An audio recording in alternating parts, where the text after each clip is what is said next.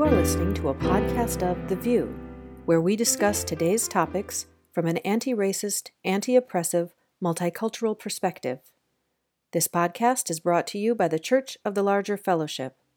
To subscribe, visit questformeaning.org or search for Church of the Larger Fellowship in the iTunes Store.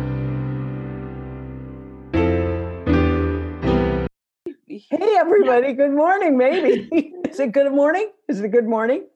Antonia has to tell me if it's a good morning. I guess it is. Here in Minneapolis, I'm excited to say it's 19 degrees and it feels like 19 degrees, which means there's no horrible wind to make you weep as you run to your car. Uh, Michael Tino, how is it where you are? Uh, good morning, everyone, from beautiful Mount Kisco, New York. I'm in my office where uh, outside it is 17 degrees and feels like minus one. So I think um, it might be colder here than in Minneapolis, which is a little weird uh, for this time of year. But uh, it is a beautiful blue sky I, that I can see. I have to look up because I'm underground here in my office. Uh, it is a beautiful blue sky, and the sun is shining through the ice that is coating everything. Uh, we had an ice storm the other day, and so all the trees are coated in sparkling ice, and it is a magical winter wonderland it's just freezing. And I can't even repeat the things that WT forecast is saying about how it is here. How is it down south, Christina Rivera? I love I love the thought that Charlottesville, Virginia is down south. it sounds at least moderately warmer than to New York. Right? it's like it's tropical. It's 31 degrees. It's cold. uh, we don't have any snow or ice or anything like that. It's just uh, it's it's actually uh, it's the kind of cold that I prefer. Um, you know, it's not wet, it's nothing like that. It's just cold. So that means, as a woman who's going through menopause and hot flash, it is delightful because I can just step outside when I need to or open a window. Um, so I'm enjoying Charlottesville, Virginia, which is where I'm coming to you all from. Aisha, how's it doing? Well, I'm in balmy Seattle. I don't know, it might be 38, it might be close to 40 here. So I'm we're just walking around in our bikinis. I mean, who needs to be dressed in this weather? Uh, I'm Aisha Hauser. I'm in Seattle, Washington. If you're wondering where this paradise is, not Hawaii, Seattle. Um, I'm doing well. Uh, Antonia, how's the weather? I love that we start with the weather. It's like uh, we're all just hanging out, having coffee. It's very fun. How are you, Antonia? And where's the weather? And you? It is cold in Montclair, New Jersey, and I just want to say it's warmer in Delaware. It feels like, according to my forecast people, it feels like it is. Oh, it got warmer, seven degrees here, which is just not right. I'm cold and I'm not happy.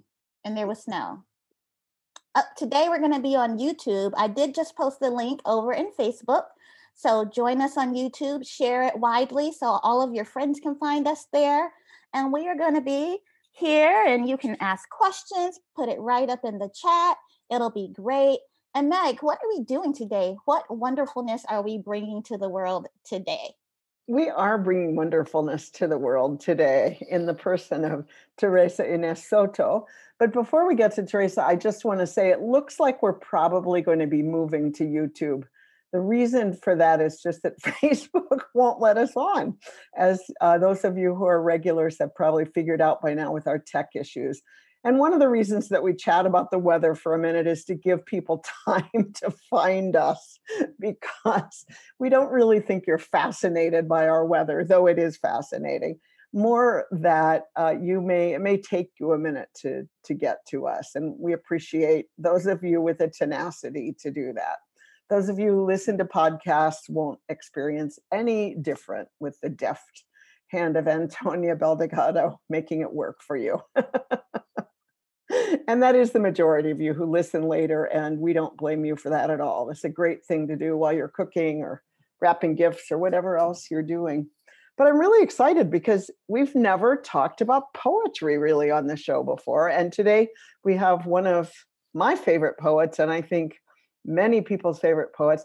Michael is holding up Theresa's new book, Spilling the Light. It's not that new, But I'll just say, if you do stockings, it's really a good size for a stocking stuffer. I got two of them for stockings because they fit, among other things. And yeah, They printed a new batch, so it's uh, it's in. did it sell out immediately? That's great. It's four batches have been printed already? Four. Four. Cool. That's fantastic. You know, I um, thought we were at three though. Well, Christina, you held up your four. four. What, what do you? I thought that we were on four, but it could be three. But either way, oh my God. It's pretty amazing. know that's great, right? and the you, reason for that, I think, is that it's such a beautiful book and so timely and so needed. Great for worship services, great for meetings, great for just sitting at home with it. Um, so, Theresa, wow, I there are so many things I want to ask you. So I'll start with this: How it how for you does poetry fit into activism and resistance? How do you see those things connected up? That that um, you know, Audre Lorde wrote that amazing essay decades ago. Poetry is not a luxury, and talks about poetry bridging what we can imagine and what we want to get to. And does that resonate for you? That it's it's the it's the bridge, or how do you think about it? So I normally think of the way that we access what's really core to being a human being. And um, there are a few different ways. Religion is one of them, right? So everything that's super important, we condense it and practice it in our religion. But then that also happens with math. Everything that's super important in the physical world ties into math or can be spoken in a math way. And the same is true of art. So all the other arts like painting and dancing and things that we can't even say exactly what they are, like uh, artists fighting over the blackest black or the pinkest pink. All that is uh, another way to access what's really super important. So the reason I love poetry so much is that it dances a couple of those lines, right? Like rhythm is related to how math works, and sound and sight and feeling are all like we can squish them into a poem and have this moment where we say, This is what's really important to us. And it's easy. It's easy to get like burdened and distracted by everything that's happening in a day, much less a week, much less a life, you know? So um so I think that what I love about poetry is that ability to change the channel and think about what's really important for just a minute. So I neglected to say that Theresa is the lead minister in Oakland, California. And I wonder, and you were a lawyer before seminary, as I know your story, correct? Yeah, that's right. So have you been writing poetry through through all of this, or when did you start writing poetry? Uh, I think I wrote my first thing on a napkin when I was about 11. Right? And that's not counting like, oh, we're going to write a couplet. So I must have been doing that all through school. And then, and then I had meant to be a writer all along. Um, but a few things happened that delayed that. So I didn't study it in school for which I ended up being pretty glad because it meant that I came to the way that I wrote honestly for me. And um, so then 20 years later, the thing that I always wanted to happen was able to happen.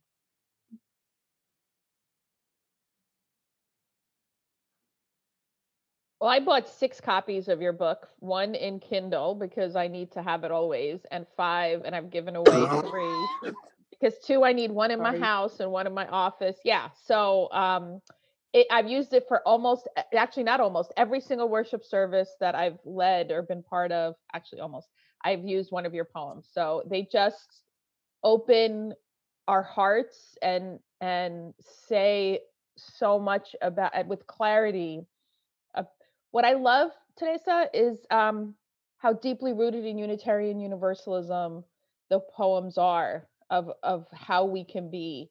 Um, Spilling the Light, the namesake of your book, is one of my favorites and the one I read the most often. But I love them all, so it's hard. It's like pick, trying to pick a favorite child. It's, it's difficult because they're all just extraordinary. Can you tell us more about Spilling the Light, if, or or however you are moved? But that one is definitely the one I've read the most, even just to myself when I'm sitting around. Well, I really love, of course, our central chalice imagery, how we talk about the chalice, how we practice lighting it and extinguishing it, and how that's um, how that brings an image of power among and between us as we practice, right? And then the idea, like we say that showing truth and showing the right way to live is more important than a lot of other ways that people imagine of being religious. So don't just talk about your faith or your ethics, show them. And um, in that same way, that's what that poem is about. Like, show your life, show your faith. So that's where that comes from. Well, you know, you write in there, um, I'm gonna quote it because it's right here in front of me. You write, Yeah. the, the thing you must do is be yourself, unadulterated, shedding the willingness to journey alone as though you are made of something hard and unforgivable.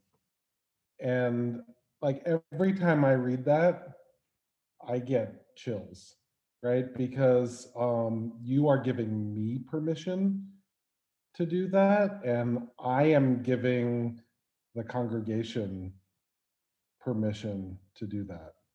And it's just, it's when you talk about boiling down the essence of what's most important to us as human beings, like that line does that so beautifully for me. Um, or those three lines, three and a half lines. Just I'm, do that. I'm really glad. Um, I think it's easy for us to say that Unitarian Universalism is, and just pick one facet, right? It's this way or it's that way. And it's really all the ways that we practice that are good. So I, I feel really grateful for people to be able to say, yeah, that's right. This is about being together and doing what's right together. I'm really grateful. Did you write the some of those pieces for worship services or I, I just because here we're all talking about how we use them, but how how do you write them? How do they come to you and and in what way? One of my favorite poems for a long time was Ars Poetica by Archibald MacLeish. And um, he was the poet laureate of somewhere, something. And in that poem, he says, A poem must be palpable but mute like a globed fruit. And when I made the proposal for this book, I said, you know, for a long time, this was the measure that I carried with me of what's a good poem. If you can feel it with your um, tactile senses, if it's globed and mute, um, like a fruit. But then the more I was in worship and around worship and with folks, I understood that that's not actually what I want to keep as my uh, best example, but rather that the poem be able to be read out loud and maintain its meaning. So, um, so all of them I wrote with the sense that someone would be reading them out loud to other people, or at least someone else, or at least themselves. So that was my perspective on those. I think that was an accurate perspective. I think So that palpable but not mute. yeah, Yeah, right. Palpable, but not me. Not a yeah. fruit. Yeah, I did a Taizé service and used almost everything was from the book. And um, it worked really well with people kind of with quiet and music in between. Um, yeah, it, it was really fun to to get to have more than one in the same setting and kind of um, yeah, bring them in. So Well, I'm really honored to be helpful in that way. I'm I'm really grateful for that. At the other end of that, I did a house music vespers, and I also used That's fantastic. So there you go. I love it. That's amazing. a good all-purpose book. I'll say that your Facebook posts sometimes read like poetry, and and I wonder if you um, if those just you know kind of come out, or if those are things that you craft and then post later, and how much revision is involved with poetry because different poets just work so very differently in terms of honing the craft in the words. You know, I've thought about that a lot because uh, it's a science or like part of an exploration in literature that people collect rough drafts and talk about the meaning differences between like the crossouts and how it finally ends up. But in the digital age, there's not a preservation of that. Unless there is. Like, I guess you could go back, but I mean, it seems rare that you'd be able to go back and track someone's changes and then be like, oh, well, this is these are the changes in meaning over that. That that wouldn't happen anymore. Um, for me, it's all the same process. So if I write something poetic on Facebook, it's because I sat there and wrote it in the same way that I did for the book, um, which is just to sit there and think about the feeling and meaning. Um, right now, I'm in the middle of an Advent series, so and I'll do that in the same way.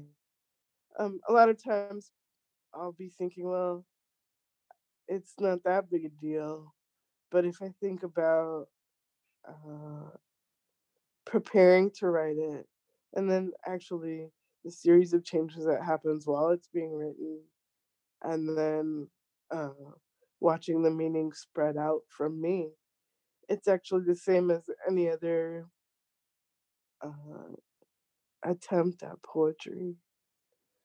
It's not that different. Who are you guys' favorite poets generally, or favorite poems? I go ahead. I love uh, Nikki Giovanni. Uh, she was one of the first poets I was introduced to.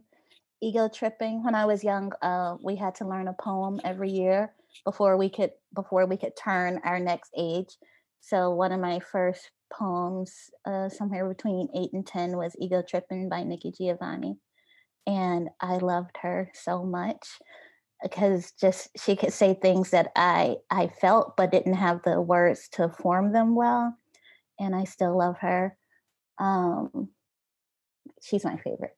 I could go on and on about poetry, but she's my favorite. Antonia, who had you memorize a poem before you could turn an age? Oh, our mother. It's a. It's been probably it's a three or four generations. So before you could turn your next age, you had to learn a poem and and recite it. Um, on your well, on or before your birthday. It's usually on my birthday because I love the adrenaline of the last minute. so um like my first poem was Midway by Naomi Long Madgett. I was born, I was, now that's Nikki Giovanni, um, Mi- Midway, trying to remember right now. And then there was Mother to Son by Langston Hughes. There was myself, Edgar A. Guest, Ego Tripping, Nikki Giovanni. Um, uh, let's see, for a lot of them, at least 18 those are the ones that are like really important to me still and they mm, they're helpful as a way to you know situate life and situate yourself into life What a great gift for your mother and to be passed down through the generations that you have those poems now. That's beautiful. It's really cool. So now I'm interested, Antonia. Do you know where it started? I know it's a little digression, but I'm fa- I, that's um i think tradition. that i think that my m- mother's grandmother probably started it um, um education was really important in my family like reading was most of us don't remember when we learned to read because we learned to read so early and also orate or you know orating orientation how do you say that? Um that's also a thing just just learning how to communicate in ways that um that were moving also harnessed your power and uh, connected you to your heritage one of those things i didn't know other people didn't do it until much later it's one of those things i have to overcome being a uu uh, on the path to UU ministry because none of our children seem to learn their lines. They read them off of the page, and part of me dies. like, it's five sentences. And so, culture shift. I relate to that. I had to learn a poem a month in school from seventh grade on.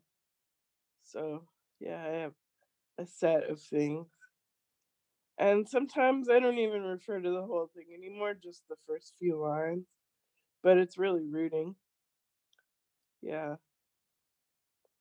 I would say when I came out back in 78, Adrienne Rich was uh, so necessary for me to find any language for what was going on in my life. Um, eh, and she she's dead now, of course, but her both her poetry and her prose remained um, guide stars for me, and still are. I mean, she just was such a teacher, and um, yeah, just giving language through poetry. And now I read all kinds of people. You know, I just um, and I love that my 23 year old kid loves poetry. Like Jai gave me um, a poem for the first of when they moved away, a poem for the first of every month to open and read by just a ton of poets and um, and write poetry themselves. And I just I love that um, that love of poetry got passed down. I remember when Jai was maybe 12, Jai was reading Pablo Neruda's love poems out loud in Spanish and um, said, I can't wait to have a lover so I can read these poems to them, you know. And I just thought, you know, what a great way for a 12 year old to to think, although since then I learned troubling things about Pablo Neruda, but you know, they are amazing poems and, and beautiful poems. And uh, there are just so many poets who I love fiction, I love nonfiction, but poetry is what I go to when I'm in trouble every time. Um, and I think of whoever it was who said, the older I get, the less theology I read and the more poetry. I grew up loving Shel Silverstein because at home, I, you know, we only spoke Arabic. And so in, at school, it was whatever I was exposed to. Uh, and I actually still read some of his poems. Um, and I do not have an awful reaction to the Giving Tree, but we can have a whole nother show about that. We don't need to talk about it now. And I think it's because of oh, how we I should, though. That's a good idea. Yeah. No, serious. I just don't have, I'm like, this vitriol against that book. I get it. Let's not go down that rabbit hole. And I just don't feel that way. Um, but now that I'm older and an intellectual UU, haha, um, I love uh, Adrienne Rich, I was going to say, Nikki Giovanni, Audre Lorde. Um, but I still go back to Shel Silverstein for some of the, go back to my roots. So uh, yeah, he's one of my favorites. Aisha, did you read Arabic poetry in the house? Was poetry So- No. So here's one of the things growing up, and I have a friend who grew up in a community of um, chil- children of Japanese immigrants.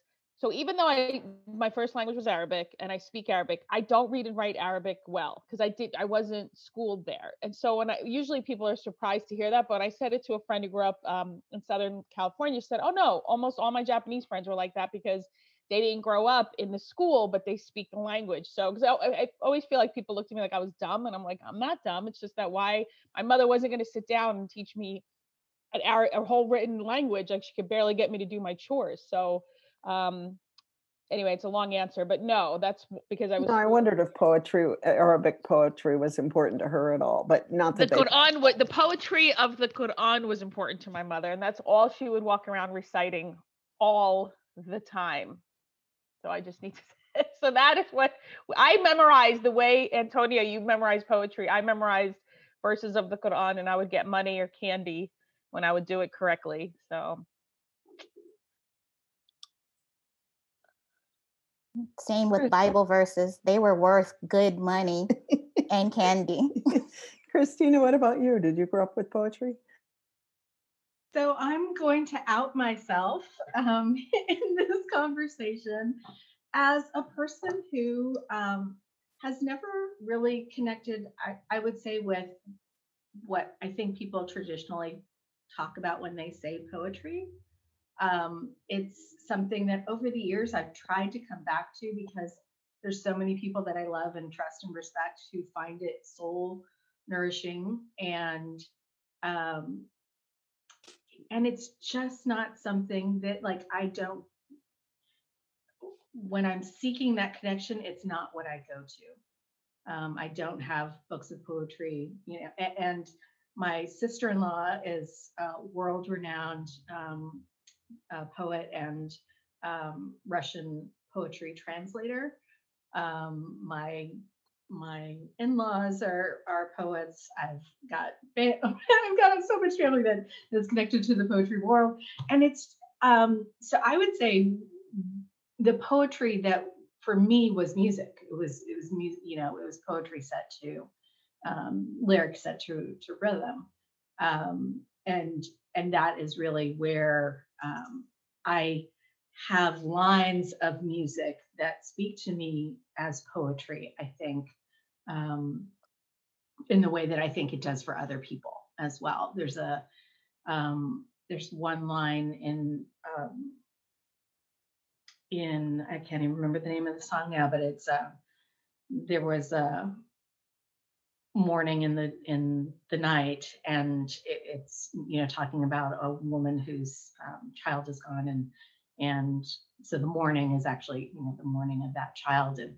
and there's those lines of music that I think speak to me um, in the same way uh, that I think other people identify as poetry speaking to them. So two sides of a different coin. I mean, I know that there's debate as to you know whether or not music is really poetry, quote unquote poetry, and and how that you know what do what that's a conversation like what what do people say, think about that but i i always um am trepidatious in poetry conversations because i just have um and, and the reason i i say it is because whenever i say it I oh, there's almost always other people around me who say, "Oh yeah, I feel that way too," and I'm so glad somebody said that because, you know, particularly in UU circles, um, it's kind of hard to out yourself as somebody who isn't like, um, you know, that I could just name my favorite poet or pick up. I do have Vanessa's book as my poetry book, um, but it's it's an interesting phenomena that I've found, particularly within Unitarian Universalism.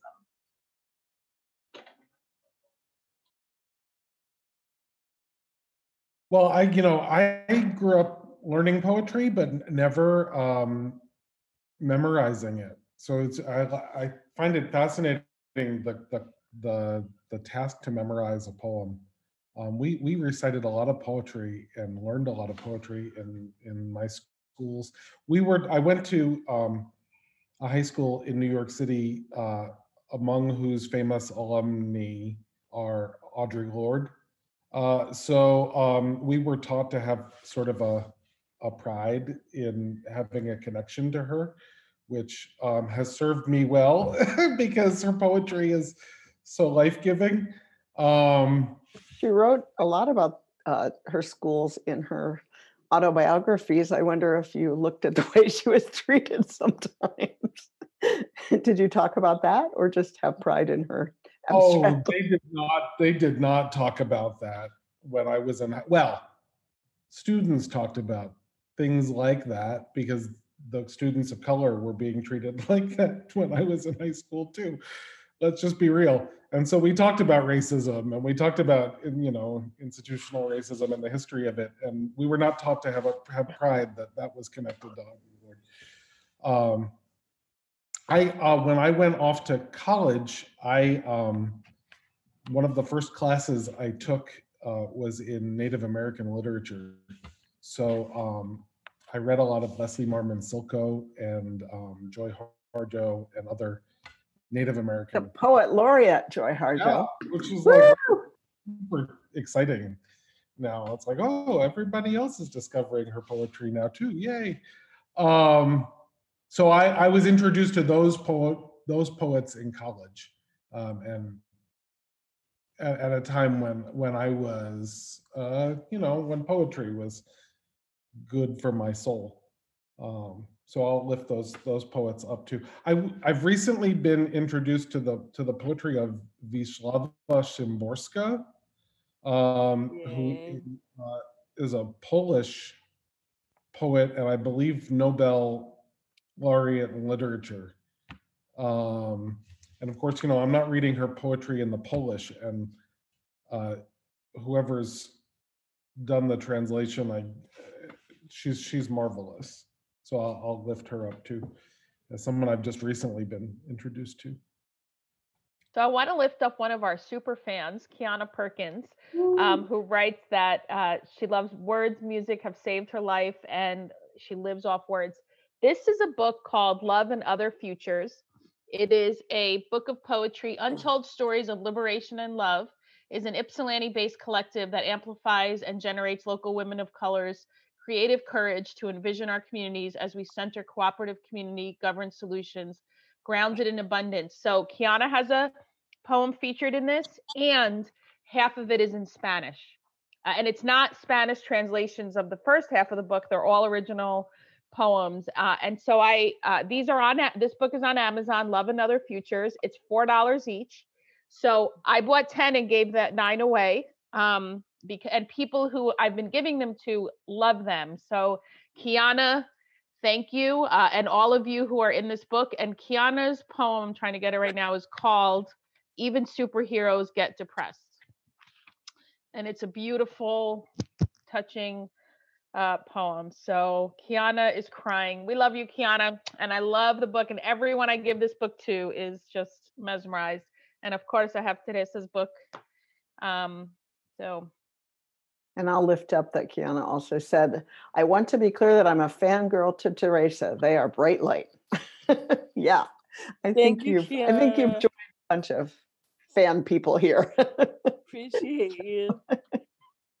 so Theresa, I wonder about language and and Spanish and how how poetry is for you in terms of um, of language, uh, English and Spanish and language one of the things that this conversation reminded me of is um, that my dad is a big fan of the Nicaraguan poet Ruben Dario.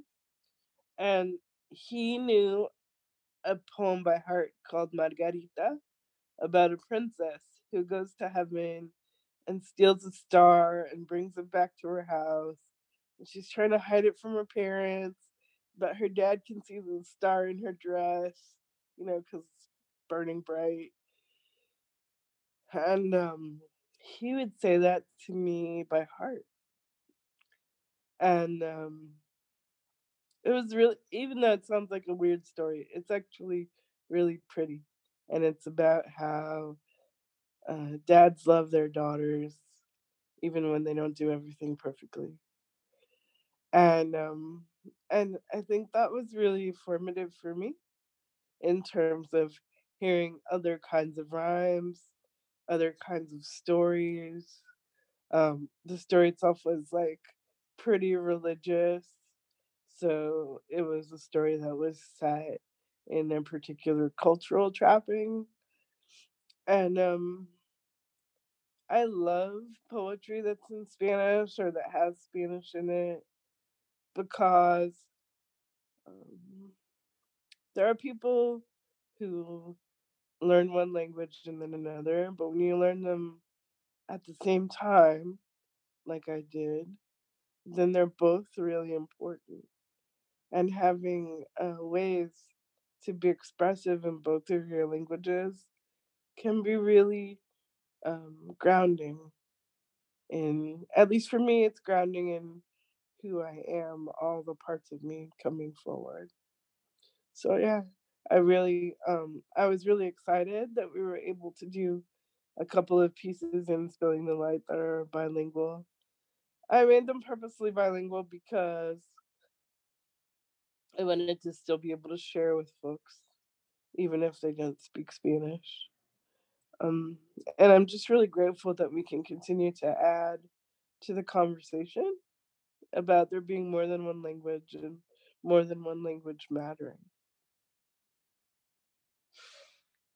Do you find that there are things that you can say in Spanish, you can convey in Spanish that you can't convey in English? Or I guess vice versa? I think so, but I think part of it is um, attitude and feeling that doesn't translate. So um, there's a way that in Spanish sarcasm can be not only ironic, but also towards a future or towards the past, so that it's reflecting on time as well in sort of a wistful way. And I suppose that can be done in English. I just don't think it's quite as common. Um, so things like that are more, they're probably more about feeling than words. Like the words exist everywhere, right? But how people talk about their feelings is different from culture to culture and family to family. I think. I don't know. I, But I, No, agree, that's 'cause I totally think I think there's times when when I understand something in Spanish that the person could have just said in English, but because it's about it's usually when it's more abstract, when it's more about feelings or thoughts or culture, um, or the way our culture makes us feel, um, that there's just yeah, the the translation isn't there. You just you just need the words. You need the language. Um, is is what draws you to the feelings, or can draw you to the feelings. Yeah, it's definitely true in Arabic. Like I'll think of phrases in Arabic that make zero sense in English. Like this is gonna sound screwed up, but it's actually pretty funny when I think about it. So as children, we grow up with it's not just hey you goofy kid do this thing it's like may your future generations be cursed for 60,000 years if you don't do this thing i tell you so i mean in arabic it doesn't translate in english but the feeling is clear like just do what i tell you or else uh, you know your descendants will be cursed it's super colorful but when i try to translate i'm like none of this makes sense and wow this is pretty awful to say to a kid. So clearly my kids never heard this in english so um, but it is the feeling it's i could tell my mother was not happy with me so um, and then it's you know even describing certain things i'll think of the phrase in arabic and try to say it but it doesn't translate in the same quite way but i appreciate the framing to this of it's a feeling it's you're talking about a feeling of frustration or happiness or so it's cool Did did your children hear it in Arabic, Aisha? Oh yeah, and and actually once I got reconnected to my mother, she would say wacky things in both Arabic and English, and and they you get it. You just you, you know the more time they spent with her, they just learned curse words, you know the fun stuff. Um, I just wonder because I grew up only speaking English, but my mother and her aunts and my grandmother spoke Italian around us when they didn't want the children to understand what they were saying. So I cursed in Italian fairly fluently. Um, and it's sort of very natural, like when I have to express something like seriously from here, it it it comes out in Italian, uh, even though I did not actually grow up speaking Italian. So I could say the Italian version of may the 60 gen next 60 generations of your children. Yeah. like, mhm. Yeah. Yeah, my kids will do that. Yeah, absolutely. They'll they'll pick up certain words and they'll say certain things, and they've learned some things from the Quran. My mother will say to them. My son especially is very good with languages. He speaks Russian, um, but he'll say things in Arabic that's we sh- she's delighted by it all. So yeah, it's exactly. To, my kids will do that for sure.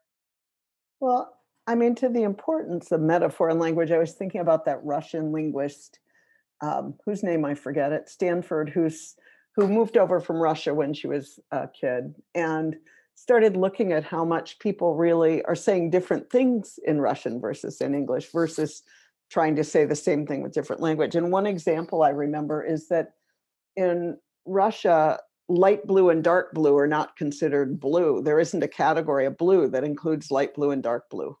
They're two different colors. And so nobody conceptualizes them as related to each other as shades of blue. And she did this study where she told the same story with a different metaphor. One of them said, crime is a beast ravaging our town, and one of them said, crime is an illness in our town.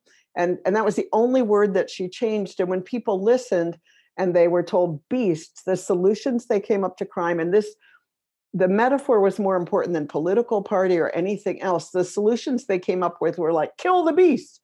Whereas if they heard it was an illness, they came up with heal the illness. And Theresa, that's part of what I wonder about the relationship of activism and poetry is that you're dreaming a new way of of framing reality, of conceptualizing reality to to move people to solutions is too easy of a word, but to imagination that we haven't been able to have yet about where we might be going. And I see your poems doing that all the time. The one that Michael referenced, the one, all of them that are framing who we are and what we're doing on the planet. And and I wonder if you respond to any of that. It was actually really important to me for the poems to have a uniquely Unitarian Universalist identity. And um, for that, I had to refer to what I believe is core about our faith movement um, and talk about specific practices like keeping covenant and being your word and other other things uh, and i've heard a lot lately from different people about how individualism is perfect, um, preferable to our collective liberation and in a way, I wanted these poems to be able to speak to that and say, whatever you hear, whoever tells you that you can do it by yourself, they're selling you an empty box of cereal. They're selling you a rotten steak. They're selling you something that's messed up because our possibility is so much better than that. And and yeah. So all the ways that the poems declare that future to be the case, to say that this is our future, I think that was the act of faith inside each of them to say, if you look this way, you'll find it. You can build it. Let's do this, right? Um, and I feel like people took it that way they said thank you. I, I've been wanting to say this, you know, and I'm really humbled and grateful for that. Yeah. Can I read um, to the people who have mistaken freedom for liberation? Because this is one of my favorites, and it says, "With thanks to Reverend Leela Sinha." Sure. To be thank you. To be free, you must embrace the breadth of your own existence without apology, even if they try to take it from you. You must know not that you can do whatever you want. You are not a kudzu vine eating entire hillsides for the purpose of feeding your own lush life. You must know instead that inside you are entire universes, milky blue, magenta, and gold expanding. But to actually be free, you must know and you must fight for the entire universes inside everyone else. Being free is not a license, but a promise. Hmm.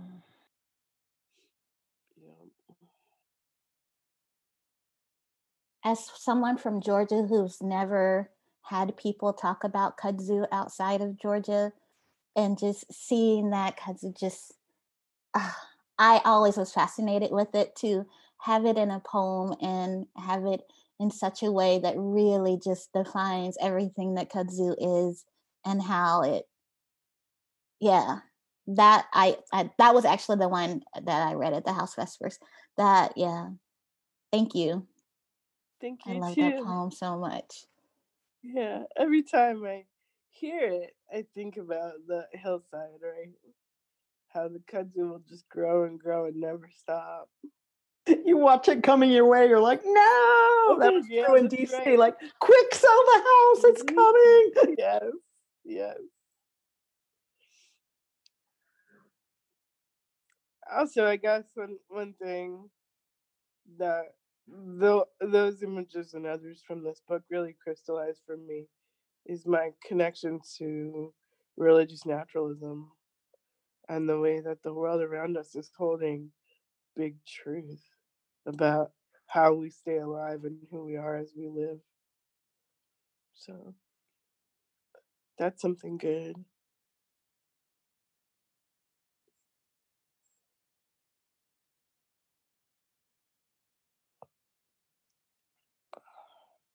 I think that's what I love most about your poetry is the big truths.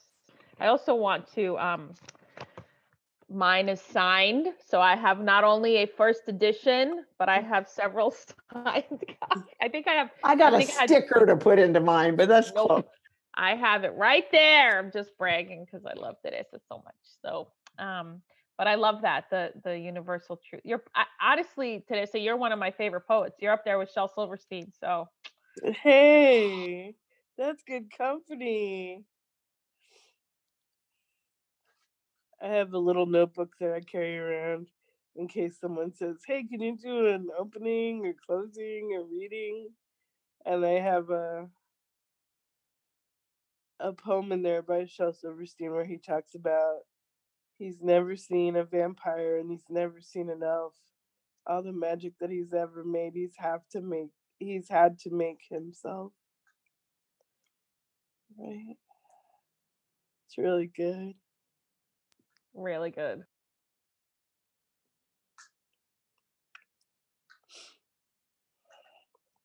Although I've never asked you, Theresa, what do you think about the um, giving tree? With 10 minutes left. I I never thought it was bad until I read the critique and then I was like, oh Well, it's an interesting thing because I think the the so to me, I agree with you. I never thought it was bad until suddenly I I I ran you know you hostile you used to hostile you use hostile to this book just wrote you know manifestos about how this true you know this boy is just evil and I'm like and I I don't know I think growing up um in a culture that you always give to others as part of who you are as a collective and a family and a community. I always took it that way. I, of course, I, you know, and then when I read the critique, it's like you can't unsee it. But it kind of annoys me because. I'm like, it's easy to say, don't give of yourself. You have to take care. But we're already a culture that starts with, I'm not giving you shit unless, you know, I take care of. I mean, so it feels like it's, I get it, but it feels like an overcorrection to, I actually think we need to think less about only take you know that it is good to give of yourself not till you become a tree stump i get it but I think one of the complications is that whenever we say, hey, this is a healthy thing to do, there are always people who turn a healthy thing into a harmful thing or ignore like the healthy proportion, right? And there's always people willing to take advantage. So, in order not to have to like nuance it to death and say, hey, you should be giving unless people are being uh unless people are over like overtake taking too much then you know that sort of breaks the rhythm of the story so then we don't do that. But i think uh and i've noticed myself doing that even in preaching so not too long ago uh talking about it's our one of the important things we must do is learn each other's stories. And there's limits to that right? So people have to keep covenant they have to use safe behavior you know? And so by the time you add all the nuance then you know it's almost like you change the subject a little bit. But the nuance is what makes it right? True. I wanted to ask you, um, there's a poem of yours that I love that I do not know how to pronounce the the the um, title. mm-hmm. and I want to use it so much, but I'm like, um, I don't want to be that person. So I want to ask you, is it Taraxacum? Taraxacum? T A R A X A Q U M?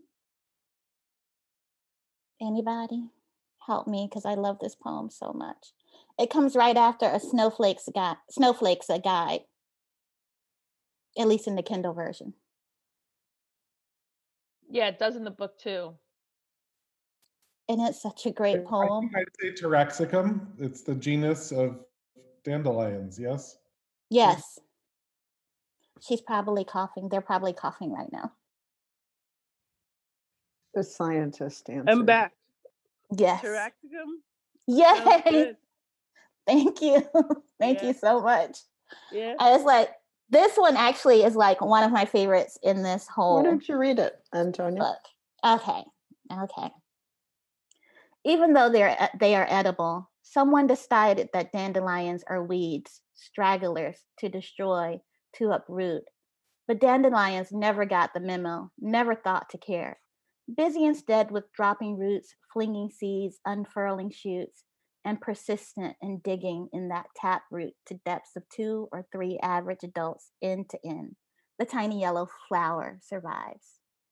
You are no less resilient, reaching both down to the strength that holds you and up up to the light out with your beauty. And you know, having sunk your effort into the cool damp earth, that while dandelions can be clipped and fought uninvested in anyone's opinion, they throw their sparkling futures onto the wind, tomorrow tucked into seeds, and grow all the way back strong and bow- bowing at the very same time. That is my ish. I love this one so much. It's right up there with Shel Silverstein's Sick. it is. That's a good one. Yeah. Yes. It is. so thank you for writing that. Thank you too. So, apropos of nothing, one of my favorite poems is uh, Ninjas by Jane Ye. And she just talks about how ninjas make terrible cater waiters because no one can hear them coming. And and um, ninjas are here to murder us, but also to save us from ourselves. It's just a really tight, good poem.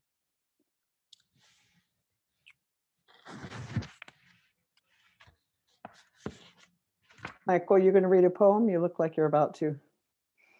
No. I mean, I could if you want me to. We've got five minutes Well, left. read one of your favorites. There might be other things to do. No, we're having a nice solstice uh, I could- poetry gathering. Blessed are the hungry is another good one. I'm just going. I mean, I, I think I like every single one of the po- like love them. I don't just like them. Every single one. Should I read that one, Michael? Do you want to read that one? Blessed are the hungry on page eleven, or not? Sure. I mean, I again, I open up this might book I want to read a different one. and that one. So this is Aisha's next favorite.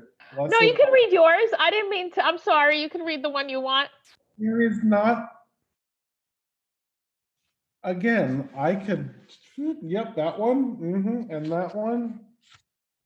I think maybe we are responsible for one of the printings of the book here in the show, right? Well, I, you know, I bought twelve copies because it's Thank you so much, my friends. new member gift that I give to new members. They're members. of- great gifts. Oh, for new members. What a good idea.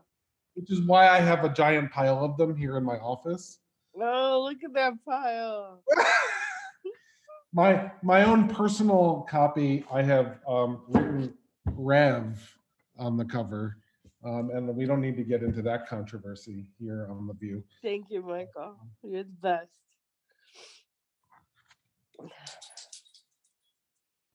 But if here we're gonna read one that I get to pick, it'll be this mitochondrial gift. A Our- scientist. our Uh, you're you're a aren't you a biologist before um, I have seminary? a doctorate I love it. biology. I love the mitochondria coming out. So here we go. But this is not about mitochondria necessarily.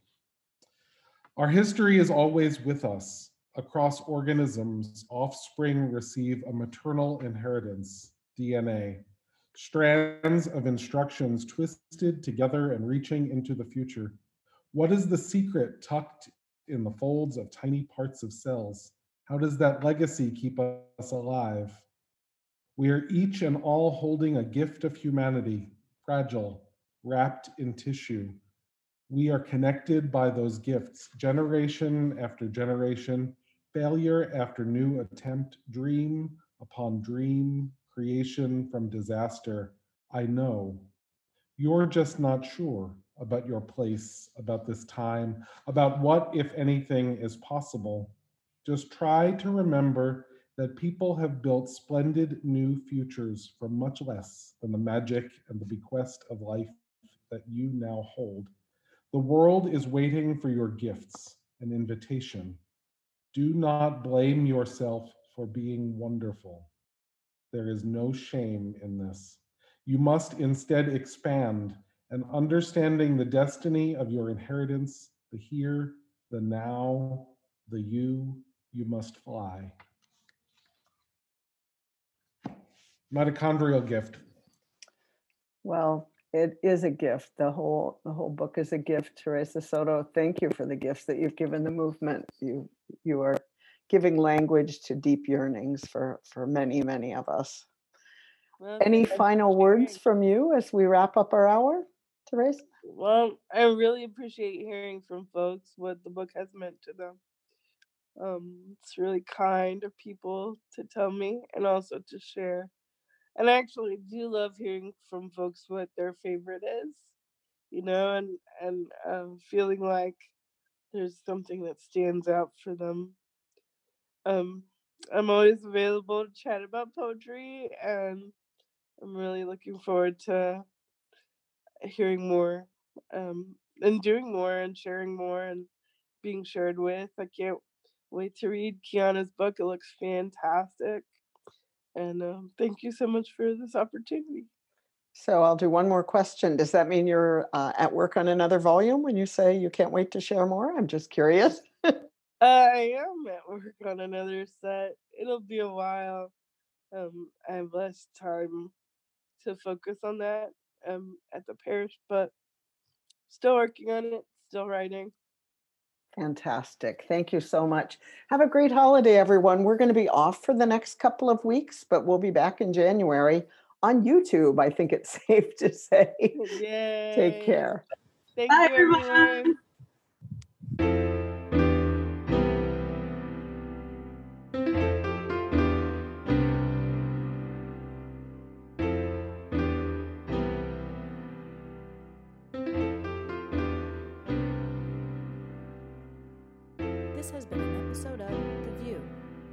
If you would like to learn more about the CLF, visit questformeaning.org.